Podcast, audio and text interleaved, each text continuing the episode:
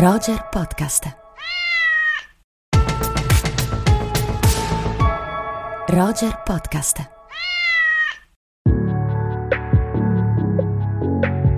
Amiche e amici di Roger, bentornate e bentornati. Questo è Rubik, io sono Simone Spoladori e qui con me c'è, come sempre, Andrea Chimento. Ciao a tutte, ciao a tutti, ben ritrovati. Ciao Andrea, tutto bene? Benissimo, tu Simone come stai? Bene, bene, tutto bene. Siamo all'ultima puntata prima di Natale. Fantastica, siamo pronti. Siamo pronti, sono finiti anche i mondiali, tra poco finirà anche l'anno. Insomma, che dire. È l'ultima volta che parliamo di un film nello specifico nel 2022 e di un film e di un autore, insomma, di un tema perché preannunciamo che la prossima puntata, Andrea, non ci potremo sottrarre nemmeno noi dalle eh, fabulanti classifiche top 5 di fine anno. Assolutamente, fabulanti è un bel aggettivo visto il film di cui tra poco parliamo che molto probabilmente sarà almeno nella mia classifica. Ecco. Molto bene, il film di cui parliamo, Andrea, è The Fablemans di Steven Spielberg che esce nelle sale italiane finalmente questa settimana di cui in parte avevamo già parlato, anzi era venuto un amico Davide Stanzione a parlarci eh, dopo il, l'anteprima alla festa del cinema di Roma, ma adesso finalmente è arrivato il momento di parlarne. E direi Andrea, visto che la puntata di settimana scorsa ha avuto un grande successo, quella in cui abbiamo ripercorso il cinema di James Cameron per arrivare poi a Avatar, la via dell'acqua, direi di farlo anche con Spielberg, anche se l'impresa è, è, titanica. È titanica, è titanica. impegnativa perché la filmografia di James Cameron è molto densa ma è abbastanza scarna. Quella di Spielberg è pressoché infinita. Esatto, fare, faremo il possibile. Allora, Andiamo per, de- per, per, decennio forse. Esatto, per decenni. Allora, proprio perché partiamo dagli anni 70, eh, Andrea, ti chiedo qualcosa su questa definizione, che è una definizione a cui io sono molto legato, perché il cinema americano degli anni 70 e credo che questa sia un'altra cosa che ci accomuni, è un cinema a cui sono legatissimo e la definizione che voglio proporti e voglio proporti di raccontare e spiegare a chi ci ascolta è Movie Brats, i ragazzacci questi monellacci di Hollywood eh, del mondo del cinema, questa generazione che è nata guardando tantissimi film, alcuni di loro anche studiando proprio nelle università, e il grande cambiamento che arriva con la Hollywood Renaissance o New Hollywood anche, che dir si voglia, dalla fine degli anni 60 per tutti gli anni 70, è un cambiamento che si sviluppa molto a Los Angeles, in quella fascia californiana con Francis Ford Coppola, George Lucas e naturalmente anche Steven Spielberg, ma c'è anche un versante versante più newyorchese con Martin Scorsese, ma anche Woody Allen, aggiungiamo a questo discorso, e poi anche degli altri nomi come Brian De Palma e tutto un gruppo anche di registi, tra virgolette, un po' meno popolari che hanno sviluppato un'idea nuova del cinema hollywoodiana, pensata per i giovani, fatta da giovani, perché erano anche loro giovanissimi, un'idea in cui spesso i registi sono anche i produttori, sono loro che finanziano i film certo. e questo sistema per un decennio almeno è funzionato molto bene. Sì, funzion- ha gettato le basi anche per il rinnovamento del cinema mainstream, dei blockbuster, perché eh, chiaramente gli esordi di questi nomi straordinari che tu hai citato avvengono tutti nel segno di, eh, almeno per pochi titoli all'inizio della, delle loro carriere, all'insegno del cinema indipendente. Alcuni di loro, non Spielberg, eh, però alcuni di loro sono uh, figli cinematograficamente parlando del re del cinema indipendente americano che è Roger Corman eh, e imparano diciamo anche quell'artigianalità, quella capacità di supervisionare ogni aspetto della, della produzione, come hai detto tu giustamente, produttori e registi, ma quel saper fare un po' tutto che poi cambia eh, l'idea del, anche del, del, blockbuster, del film ad alto budget americano, eh, consentendo a, di, di, trasformarlo, eh, di, di, di, come dire, di farlo rimanere anche un'opera autoriale. Abbiamo questi blockbuster che sono una, una, una strana commistione tra il, il, grande cinema dei produttori mh, mm, del, della storia americana, ma anche eh, rimane, rimane, questa dimensione autoriale. E eh, Spielberg approda a, a questo rinnovamento del blockbuster nel 1975, ovviamente con Lo Squalo. Esatto, un film eh, epocale, un film che arriva dopo già alcune pellicole importanti di Spielberg come Duel, che era un film per la televisione, forse il suo primo lungometraggio effettivo, anche se già in precedenza ha fatto qualcos'altro, perché la carriera è davvero infinita. Lo Squalo arriva con uh, un'idea proprio di stile di regia potentissima, che è quella di cercare di non mostrare questa creatura, di mostrare il meno possibile, ma di farla supporre allo spettatore attraverso? Attraverso la magia del cinema, attraverso il montaggio, attraverso il sonoro. Quindi Spielberg diventa subito un grande erede di Hitchcock, tra l'altro utilizza anche l'effetto vertigo proprio in una scena centrale di questa pellicola che mette insieme appunto l'artigianalità di riuscire a sopperire anche un budget che non è così stratosferico chiaramente per poi quello che farà Spielberg successivamente attraverso la tecnica e le idee soprattutto. Ecco, come hai detto tu giustamente, Lo Squalo non è il primo film di Spielberg, diciamo che quelli ufficiali che precedono Lo Squalo sono Duel, eh, questo esordio folgorante che hai citato tu, e Sugarland Express. Subito dopo lo squalo, due anni dopo, il budget si gonfia ulteriormente con incontri ravvicinati del terzo tipo. A volte si fa, una, si fa una domanda, ce la facciamo tanti quando ci sono dei registi così bravi e significativi, qual è il, il tuo frame preferito di quel regista? Io, almeno fino ad oggi, ho sempre detto Incontri ravvicinati del terzo tipo, che è un film di cui sono veramente innamorato per tantissime ragioni, anche a livello contenutistico, ecco, non solo di forma parliamo, ma di contenuti profondamente, a mio parere, progressisti, pacifisti, sì. improntati verso un'idea anche di collegamento tra il passato e il futuro che mi sembra straordinaria. C'è Truffaut che aveva cambiato il cinema mondiale con i 400 colpi, Spielberg è un po' figlio anche della Nouvelle Vague come tutta la New Hollywood e quindi insomma evviva la magia del cinema.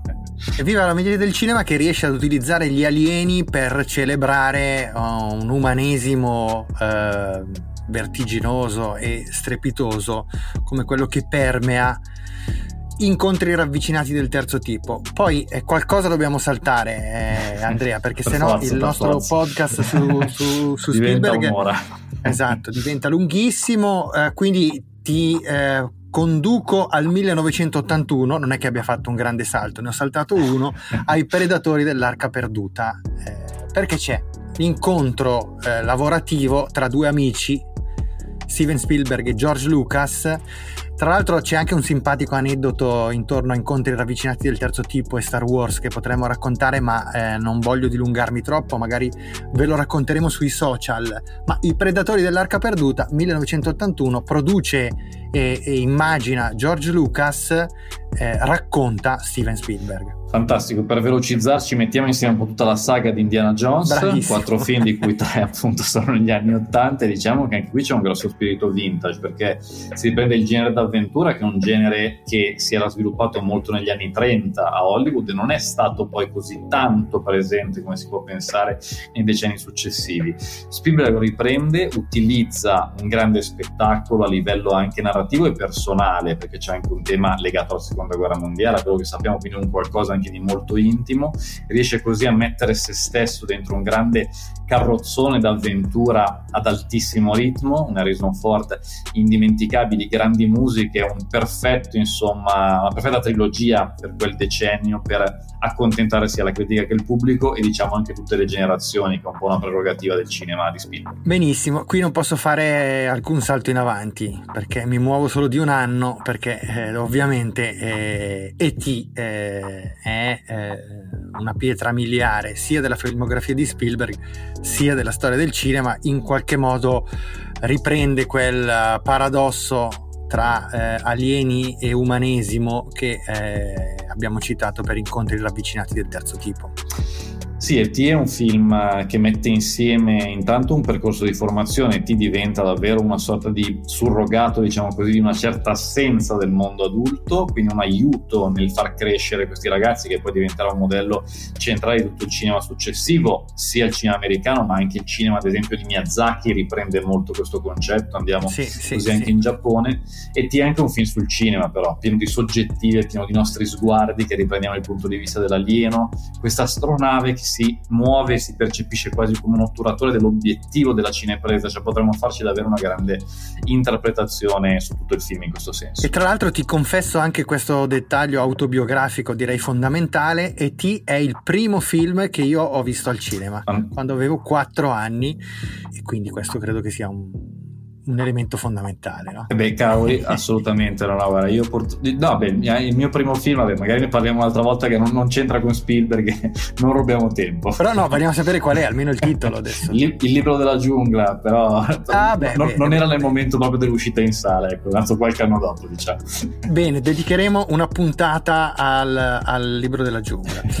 Però adesso faccio un salto in avanti un po' più eh, significativo, non perché quello che c'è in mezzo non sia importante, ma perché dovendo scegliere Andrea ti porto al 1993, dovendo ragionare su eh, passaggi della filmografia di Spielberg che hanno cambiato la storia del cinema. E ti porto ovviamente nell'isola di Jurassic Park. Per Jurassic Park anche qui è un film con una potenza metaforica e simbolica impressionante, un film che gioca buona parte del suo stile su continui passaggi dall'alto al basso e viceversa, come se ci fosse un continuo gioco tra l'essere umano che deve stare a terra ma che si sente Dio che ha ricreato la vita. E quindi andate proprio a rivederlo, lo consiglio ai nostri spettatori, di, ai nostri ascoltatori di quanti movimenti della cinepresa di Spielberg si giocano su questo aspetto. L'uomo che vuole stare in alto, che si alza quando vede i dinosauri e i dinosauri si alzano a loro volta, ma la cinepresa che li spinge sempre giù, verso il basso, perché la natura vincerà, perché questo è un grande film che mette in scena il mito di Frankenstein, c'è davvero tanto, oltre chiaramente a un grandissimo spettacolo, un grande divertimento. Un grandissimo spettacolo e anche in questo caso potremmo dire che per certi aspetti è un grande film sul cinema. Assolutamente, assolutamente. Perché l'uomo che si sente Dio e il demiurgo ha sicuramente qualcosa a che fare con, eh, con il regista e questo film, eh, con il ruolo del regista, e questo film certamente riflette anche sulla capacità del cinema di eh, creare vita, soprattutto con, quel, con quegli straordinari effetti in CGI che ormai rendono indistinguibile l'artefatto dal, dal, dal reale. Assolutamente. Stesso anno, Andrea, eh, 1993. Sì.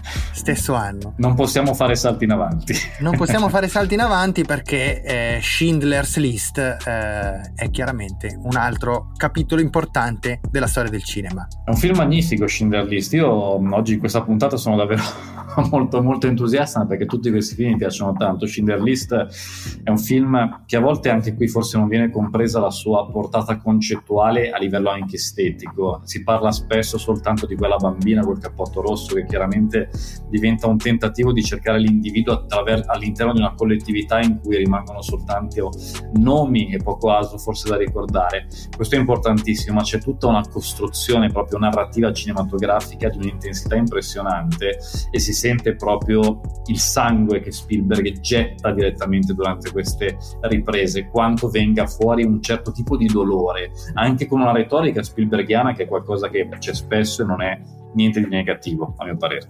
No, no, certo, e anche in questo caso secondo me c'è una potente eh, riflessione sul, sul cinema, o meglio, su quanto possa essere raccontabile e filmabile e su come possa essere raccontabile e filmabile un'esperienza come quella dell'olocausto eh, e una tragedia collettiva come quella dell'olocausto. Magari dedicheremo proprio una puntata eh, certo. a, a, questo tema, cioè proprio la, la rappresentabilità eh, del, del, dolore eh, e della tragedia. A proposito di rappresentabilità del dolore e della tragedia, probabilmente nessuno aveva mai rappresentato la guerra al cinema come Spielberg riesce a fare cinque anni dopo con eh, il racconto dello sbarco in Normandia di Salvate il soldato Ryan con quella prima mezz'ora che, eh, insomma, di, che conosciamo tutti e che davvero è un pezzo di un saggio di regia eh, che ha dell'incredibile.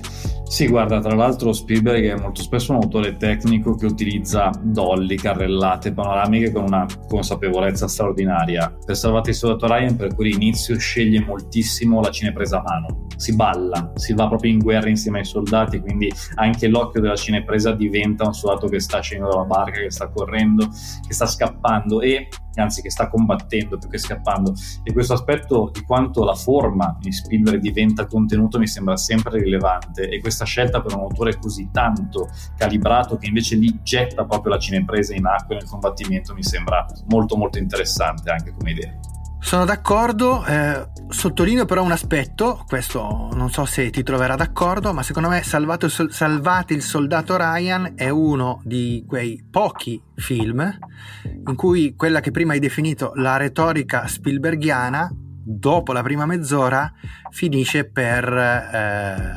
nuocere un pochino all'opera, soprattutto poi col passare degli anni questa cosa si sente un pochino. Si sente, si sente. Sono d'accordo, sono d'accordo con te, sì, sì, sì, sì, sì.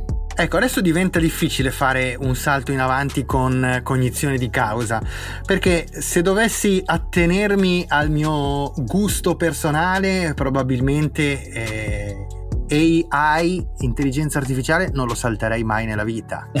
certo. Vuoi per eh, l'eredità kubrickiana, vuoi anche in questo caso per l'importanza teorica Minority Report è un film che ha anche in questo caso una, un, una, un, potenziale teorico incredibile, però mi faccio guidare proprio dal, dai sentimenti, mi faccio guidare dal, dal gusto e dalla passione. Il film che più mi piace di Spielberg nei primi anni 2000 è Prova a prendermi. È un altro film eh, che gioca molto col passato, ancora una volta. Sembra quasi una screwball comedy che giustamente siamo entrambi molto appassionati dentro un contesto più d'azione, per carità un po' più dinamico e movimentato, ma secondo me il gioco è esattamente quello. Una commedia degli anni 30 dentro chiaramente un contesto più dinamico, due grandissimi attori chiaramente e un film con un ritmo importante che tra l'altro aggiunge una piccola parentesi in quegli anni in cui Spielberg mi sembra ragioni molto a livello politico, perché fa molti film che trattano in maniera più o meno metaforica l'11 settembre, la guerra dei mondi, The Terminal, Munich anche che gioca un po' su tematiche politiche, sul terrorismo anche magari si può collegare a quegli anni per l'America chiaramente così e non solo per l'America così delicati, prova a prendere mi sembra invece un momento di puro godimento spielbergiano in cui anche lui si è immagino molto divertente. Sì, anche se sai, c'è un, un, discorso sulla. Io trovo che anche in prova a prendermi ci sia un discorso sull'America eh, e, e, sull'immaginario americano molto tagliente, molto caustico. Sicuramente. Cioè l'idea che eh, basti guardare eh, qualche puntata del dottor Kildare o di Perry Mason per fingersi in maniera credibile un avvocato o un medico eh, secondo me eh, la dice tanto di quella che è l'idea di Spielberg in quegli anni della, della, società americana, che come hai detto tu benissimo è ritratta perfettamente nei eh, successivi The Terminal, La guerra dei mondi, la cui prima mezz'ora è secondo me un altro pezzo di bravura incredibile, e Munich, che è tutto grande cinema. Poi io qui ti faccio fare un salto in avanti un po' più deciso e ti porto praticamente a ridosso di The Fablemans mm-hmm. e ti porto eh, a Ready Player One che è anche in questo caso a livello di come dire, di, di, ragionamenti teorici e di capacità di intercettare la direzione in cui si muove non soltanto il cinema, ma tutto l'immaginario visivo contemporaneo è a livelli molto alti. Assolutamente, anche qui è interessante sempre un po' il, il, gioco di passaggio che fa Spielberg, perché arriva da un film molto classico come Il Ponte delle Spie poi fa un film molto fantasy come il GGG. Arriva da un film, vado avanti negli anni, molto classico e bellissimo come The Post e torna a un immaginario molto fantasioso come di Player One, quindi c'è sempre un po' questa alternanza.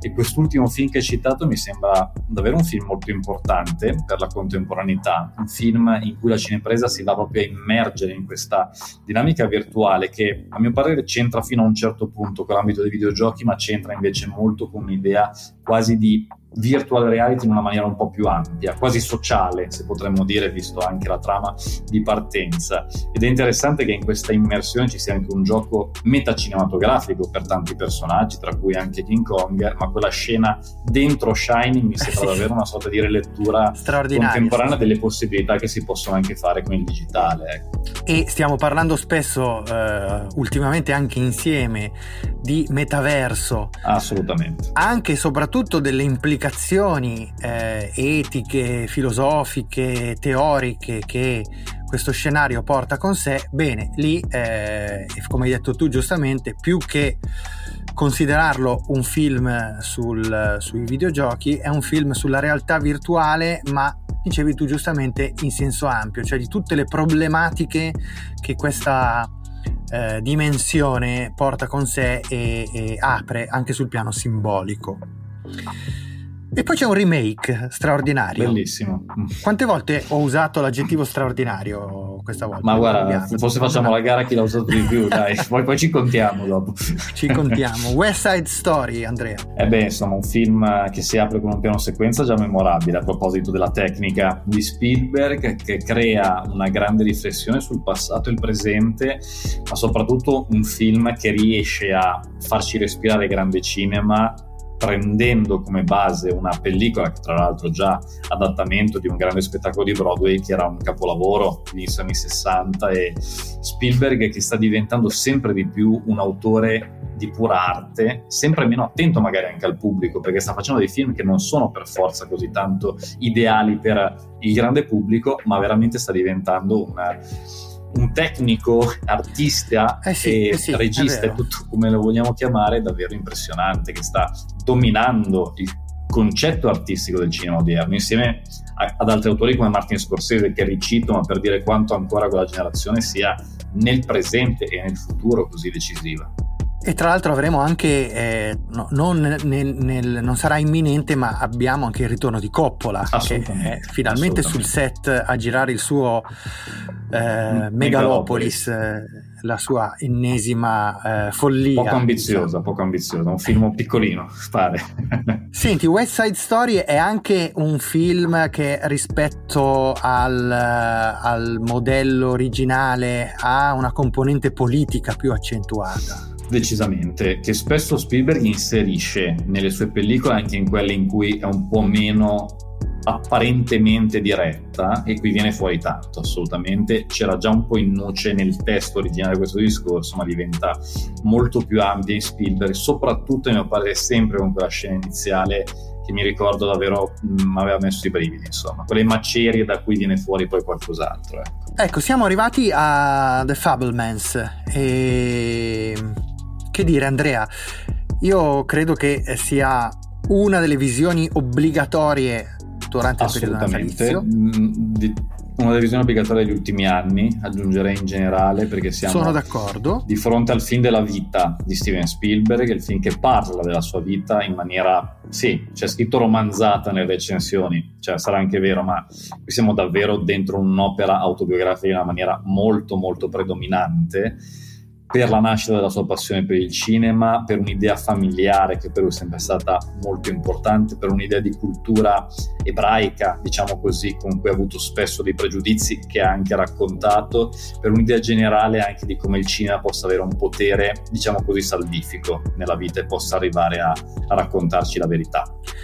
Sono d'accordo con te e credo che sia un film eh, anche molto più complesso di quanto eh, possa sembrare a un, a un, primo sguardo, nel senso che è un film in grado di eh, andare poi decisamente oltre l'autobiografia, di intercettare alcuni temi universali e collettivi, anche con una certa eh, pesantezza, lo dico nel senso positivo, cioè eh, probabilmente Spielberg spesso nella sua carriera è stato tacciato di buonismo e di una tendenza alla semplificazione.